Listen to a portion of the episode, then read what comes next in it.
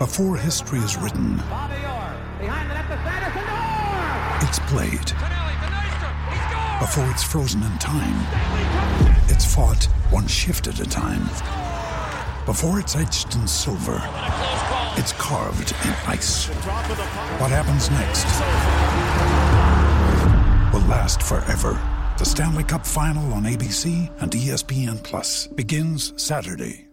With threats to our nation waiting around every corner, adaptability is more important than ever. When conditions change without notice, quick strategic thinking is crucial. And with obstacles consistently impending, determination is essential in overcoming them. It's this willingness, decisiveness, and resilience that sets Marines apart. With our fighting spirit, we don't just fight battles, we win them. Marines are the constant our nation counts on to fight the unknown. And through adaptable problem solving, we do just that. Learn more at marines.com.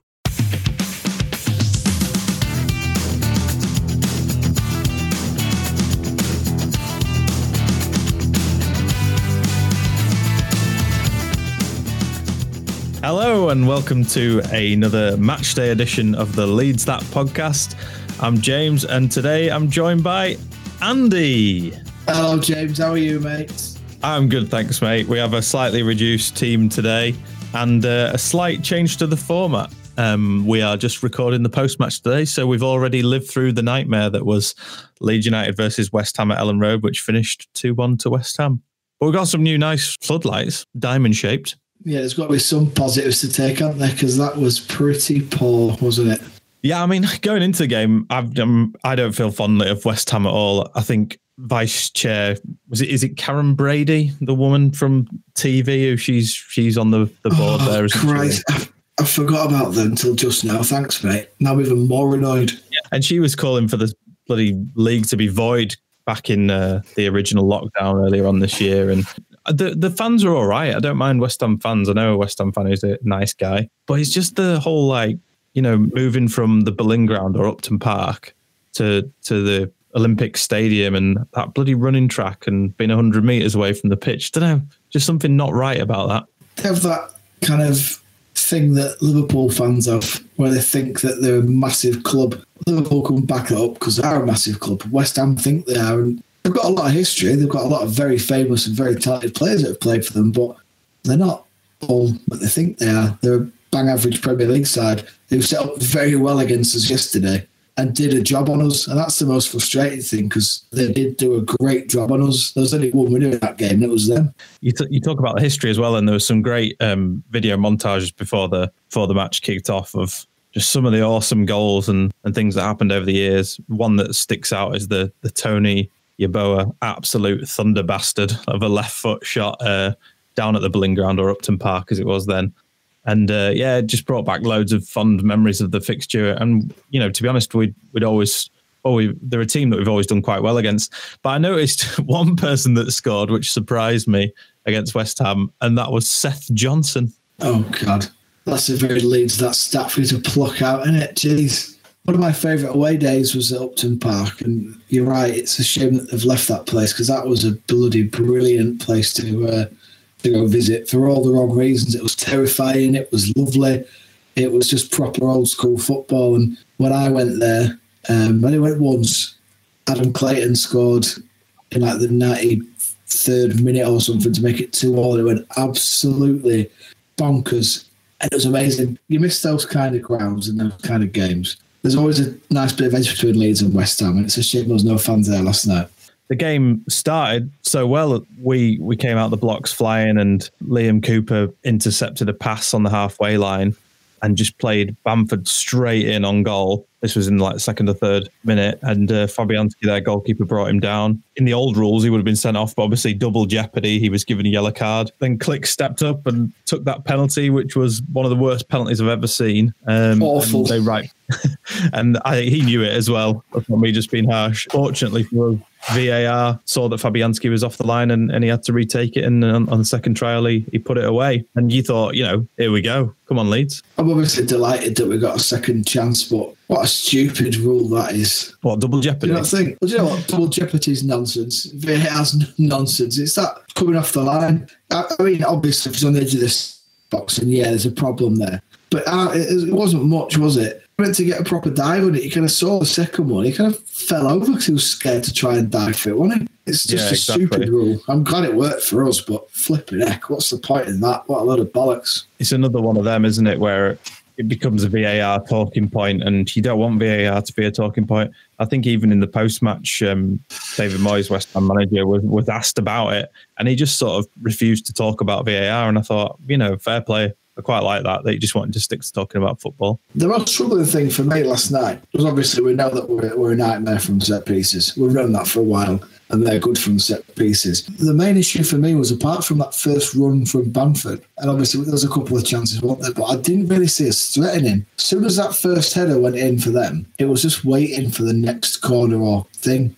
Uh, or free kick to come in for them to head in. It was just waiting. I was obviously gutted, but I wasn't surprised when they scored. Yeah, that was the worrying thing. I it felt a bit too much like the Chelsea game in that we weren't offering much in the final third, and which was troubling. I thought hopefully going into that game we would have shook that off, and it was just a one-off against Chelsea, but for it to happen again was was troubling. And I read yesterday that 44% of all goals that we've um, conceded under Bielsa are from set pieces. So what do you think it is? I think a lot of it's due to the personnel. Um, when you're looking at it and you've got Stuart Dallas marking that guy who's like 20 foot tall, and there's nothing he can do. Bedford and Green touching it quite well in the post match stuff, I thought. Well, look, drag them out. Maybe double up if you have to um, to stop these things happening and the danger people.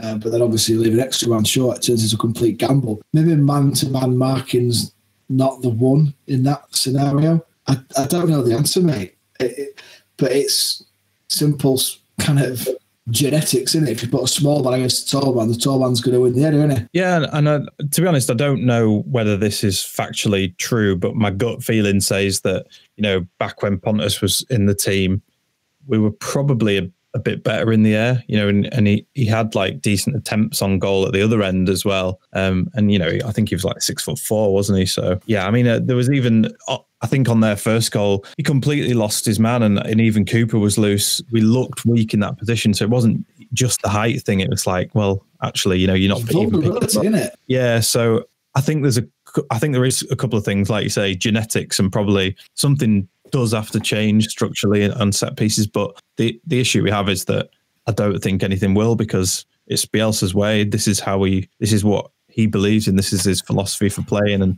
and I just can't see it really changing, which worries me slightly, particularly when we have games where we're dry of chances on goal at the other end. A lot of it, I think, also comes down to something else that won't change, which is squad depth. Because if you look at it, as soon as you put Koch into that team, it was very good in the air. You've also got Ayling at right back, who's also not short, is he? I suppose. And not, they're not big, but then you've got three out of your four who are decent height, haven't you?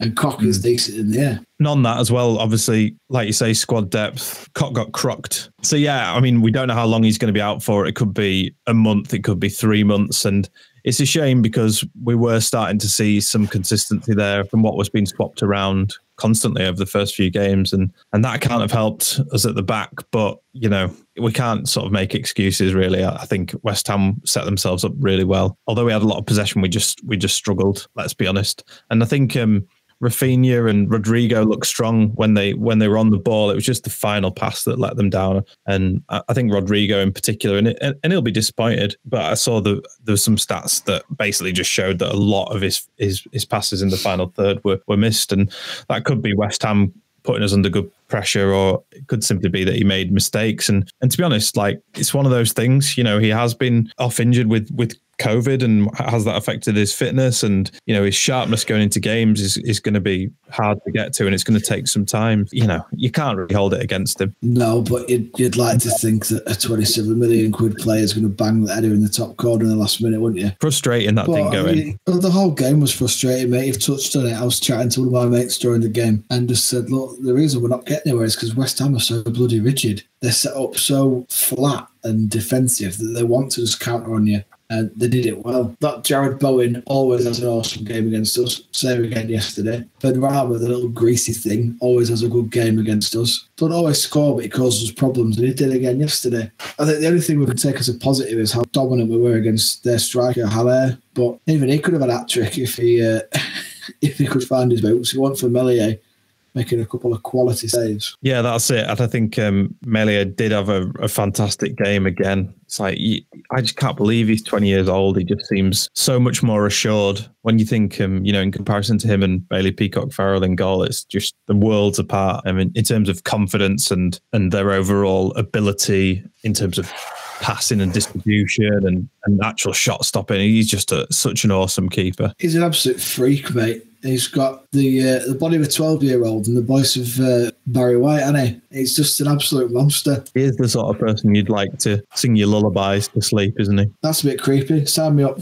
I'll have two, please. So we also made a couple of changes at half time. Uh, Harrison came off as well as uh, Alioski they were sort of struggling to make an impact on the game. And and I think Harrison's coming to quite a bit of criticism on social media recently, which I think is harsh. And there's a few things really, but one of them is that I think we have to be accepting that a lot of these players haven't played in the Premier League. It doesn't mean they're not good enough to play in the Premier League, but I just think they're not used to it. And there's a there's a steep learning curve for them. And I think it will sort out those who can and those who can't over the next few games. But I think there is a lot of ability in there. And I think Harrison is is one of them. Yeah, it seems harsh the criticism because people are sort of are very sort of bitter and angry when we're losing. But you know, even Sh- Jamie Shackleton and, and Helder Costa came on and they struggled to influence the game as well. What were your thoughts seeing them play? There were too many people having off games yesterday. There were too many that were just playing okay and still making mistakes. Even players who had a good game, in my opinion, still had a mistake in them. So Meslier, for example, was outstanding, but the first goal was positionings all over the shop. Granted, he's made a couple of world class ones to stop other ones going in, but still had a mistake. Cooper, I thought, played very well. Then had two very dodgy moments. One when he tried to slide in and get the ball and missed it by a country mile, where Fornals just put it wide. Probably for the Bono goal, they probably should have done a bit better there. But other than that, he's like running forward, taking it on, setting up Bamford straight away. Everybody just seemed to just be a little bit off the boil yesterday, and you can't afford that in team sports. And team sports, out of 11, if you're going to successfully do well, you need at least eight of them playing well, not having kind of eight playing all right and making a mistake. You know what I mean? Yeah, definitely. And I think, um, I mean, I'm not about to compare any of our players to this person, but I watched the uh, the Diego Maradona documentary from about a year ago the other day, and what I it's found really interesting. That, yeah, oh, it's really good. I rec- highly recommend it. Anyone who's not seen it, and it is about his time in Naples and uh, at Napoli. And one of the first things he talks about when he first goes over there is how much he struggled to adjust to Italian football. And it took him like, you know, half a season, a season to really understand what element of his game he needed to develop. And I think, you know, there's there's a lot of that with playing in the Premier League. They're playing against the best players in the world, like week in, week out. So they're going to have to adjust their game. They're going to have to learn and they're going to have to adapt. And like I say, certainly a lot of these players haven't played in the Premier League before. So there is a really steep learning curve. I think even Cooper said in his post match at Chelsea, you know, he's like, you know, we are learning week in, week out, and we'll we'll go back and we'll work on it in training and come out again. And it's it's true. And I think as fans, you just have to accept that and understand that there are going to be mistakes, there are going to be tough games, really tough games. It's disappointing because this is one of the ones you've earmarked to uh, to go and get a win at, at, the games that we've got and the ones that we need to be picking points up in. I think we said at the start of the season, it's all good and well getting giddy because we did really well against Liverpool and Man City, but it'll count for now unless you crack on and win the games that you should be winning or picking at least picking up points. Because West Ham are a good team, as you say, but they've got quite a few Championship players who've who've made the step up in there, like your Bowens and your Benrahmas. Declan Rice had a decent game. They've got a couple of decent centre halves, but they're not world beaters. That's what's disappointing. And you look at the next game against Newcastle now, which is flown around. And for me, that's now become a must win. Yeah, you are right. And and West Ham, I obviously I, I mentioned that we are playing top players in the world, and we are in most scenarios. And, and, West Ham is one of those where you did think, oh, there's potential for us to pick up three points here, and that that is what makes it so disappointing. But one thing that I've that's been sort of stirring around in my mind is that the fact that so many people on social media, like like always, when when we're when we lose and you know we're in an uncertain situation where it's like oh god we're, we're quite close to the the relegation zone and and they just sort of call for people's heads and like you know say oh he shouldn't he shouldn't be playing he should definitely be oh, dropped oh, he's not good enough to play etc and for me like I really, I'm finding it really hard, like on a moral level, because we've not oh, ever even had... follow different people. It's a cesspool of negativity and knowledge, isn't it? Morally, it's wrong because we haven't even had a chance to celebrate the fact that we went up from the championship with the players, have we? We haven't even had a chance to really celebrate it with our mates and be in a ground watching football and and to then just be writing players off, having not even seen them like in the flesh and celebrated with them and, and enjoyed the positive moments. Everyone's just like on their backs. And I just feel sorry for them and I feel sorry for this that vibe that sort of goes around. It's I don't know, it's not nice. It feels a bit sort of toxic, so I try and avoid it. But you know what I mean though? It's like you can't everyone's wanting to change the squad and buy new players and wholesale changes and you just think these guys need a shot at the Premier League. They've they they need to learn, they need time to learn. And let's hope there's enough time to pick up enough points on the board and still be here next season. Oh mate, I'm not worried about going down. You could Yet. quote me on that. Nah, what's the date? Today's the 12th of December. I ain't worried about us going down. People can jump at me now, but they'll do what you want. If we can get through this season, like you say, just kind of coast through, make a couple of tweaks, and we'll be absolutely fine. Just, I think we just need a little bit more competition and a bit more fitness. I know we've got the fittest squad when the, when we're playing. The injuries that the new guys have had must be them getting up to speed and not used to the bodies going through this. Surely you- you'd probably got to think. And every player that we seem to have gets better on the second season, don't they? Jack Harrison's second season was better. Costa's start the season this year were great. I know did nothing yesterday, but no one really had a chance to. Everyone got snuffled out. There's no movement in front of you. There's not much you can do, is there? But before we kind of crack on with that, the most disappointing thing, well, the set pieces we gave away were completely avoidable. So maybe the, maybe there's a lack of discipline that needs to be instilled there because it was frustration. Uh, I've got no doubt. We gave away quite a few needless ones. Rodrigo gave away one. I'm thinking, why have you done that? What is the point in that?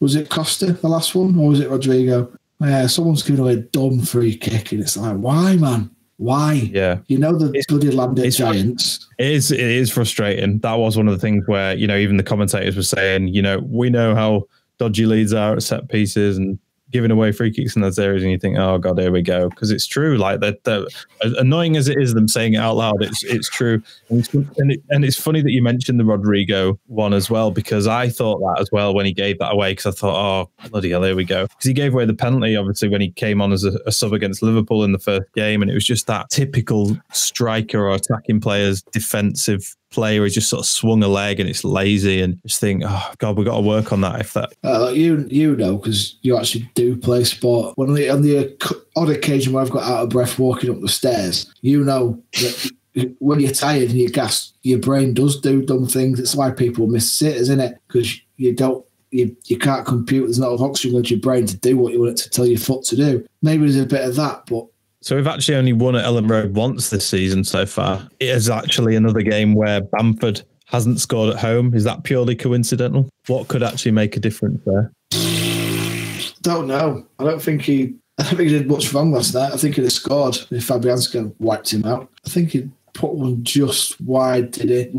He had a soft header as well, but I, I don't think there's much in it. I think it's just the amount of chances that you give him. Give him. Needs more opportunities, doesn't he? Yeah, I think Patrick had a, a good game, and he's he's a he's a good player in this system, and you, and you can see it working. And yeah, he didn't really do anything wrong yesterday. I think it was just overall weak by the team and just disappointing. Let's be honest. And please don't think I'm hating on Tyler Roberts because I like Tyler Roberts. I think he's got a role to play. But when he came on for Bamford, you're going to push Rodrigo up top, and they didn't. And Tyler, yeah, I know he's a great finisher and that, but he's not enough minutes or enough time to make a, any impact on Premier League yet. And I know you're only going to get that when you're doing well, but on when you're winning, you've got a team open. Don't bring one to chase a game. That's when you need someone. Mm. That's when I was thinking, oh, wish we had Eddie Nketiah on the bench from last season. Wish we had like an extra striker behind, or maybe you'd have brought Pab. I don't know what Pablo's fitness like. Take take Pablo on and push Rodrigo up top. One thing that I've, I thought that was quite cute in the week was that um, Bielsa has apparently been sending uh, videos of a specific player to Patrick Bamford to help him work on his game. Who do you think that player is? Alfie's son, isn't it? yeah. Erling Haaland. He's been sending videos of him. I love that. Would you take Erling Haaland? That's what I was going to say, mate. In some in some universe far, far away, he's in our squad, and we're winning the Champions League. Maybe that universe is a season or two seasons away. oh, mate, maybe it's maybe it's January, and next season we win the Champions League. Who knows? Um, you can probably tell in my voice, I'm tired and I'm downbeat. It it's frustrating what a loss does to you and the impact it has on you. they seem to last longer. I've been in a mood all day. I'll be in a mood tomorrow. We can bounce back on Wednesday, can't we? Can we? Please tell me we can. I completely agree. It is frustrating and it takes a while to pick yourself up. so I think everyone feels the same.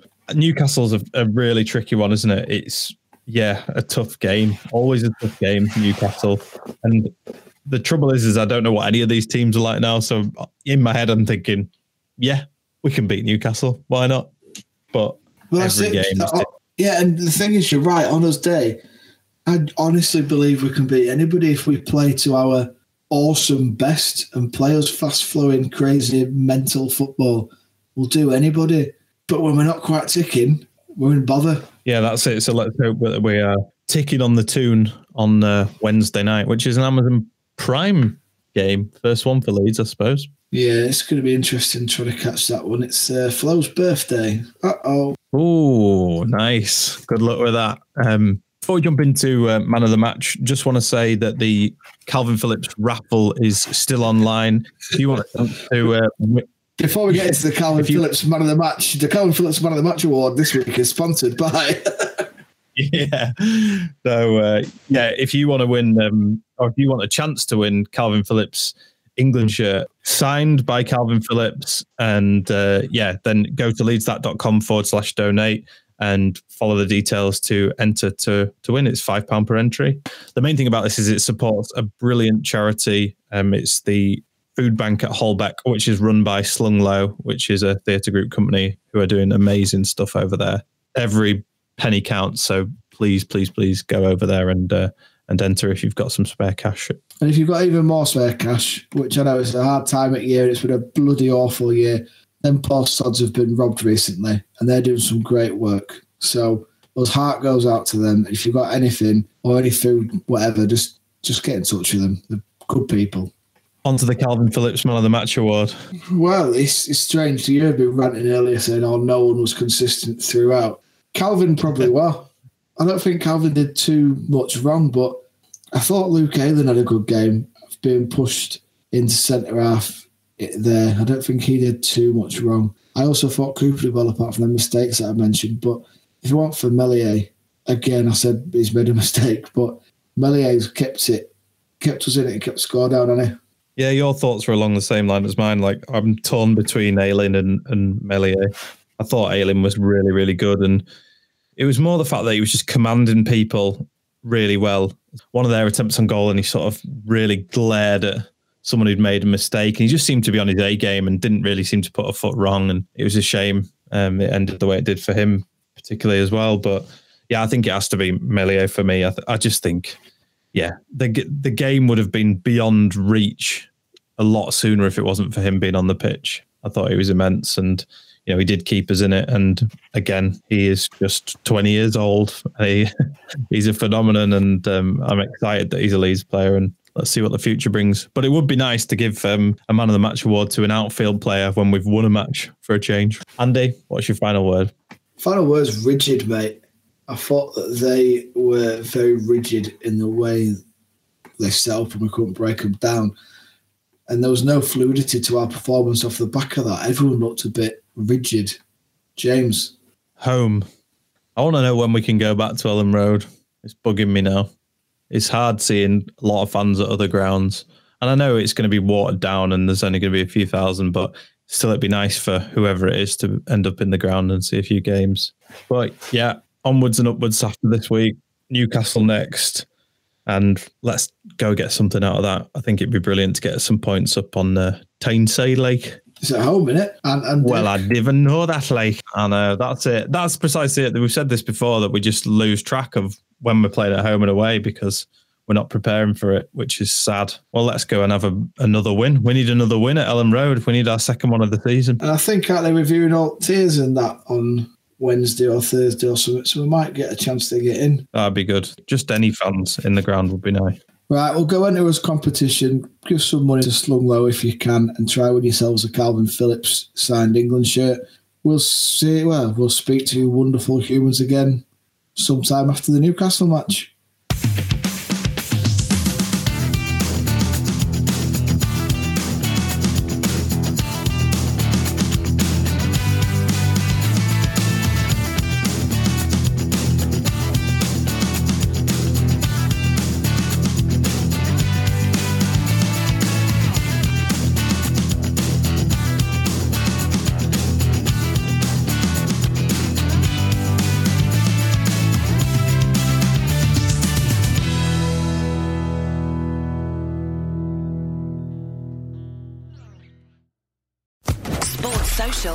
Network.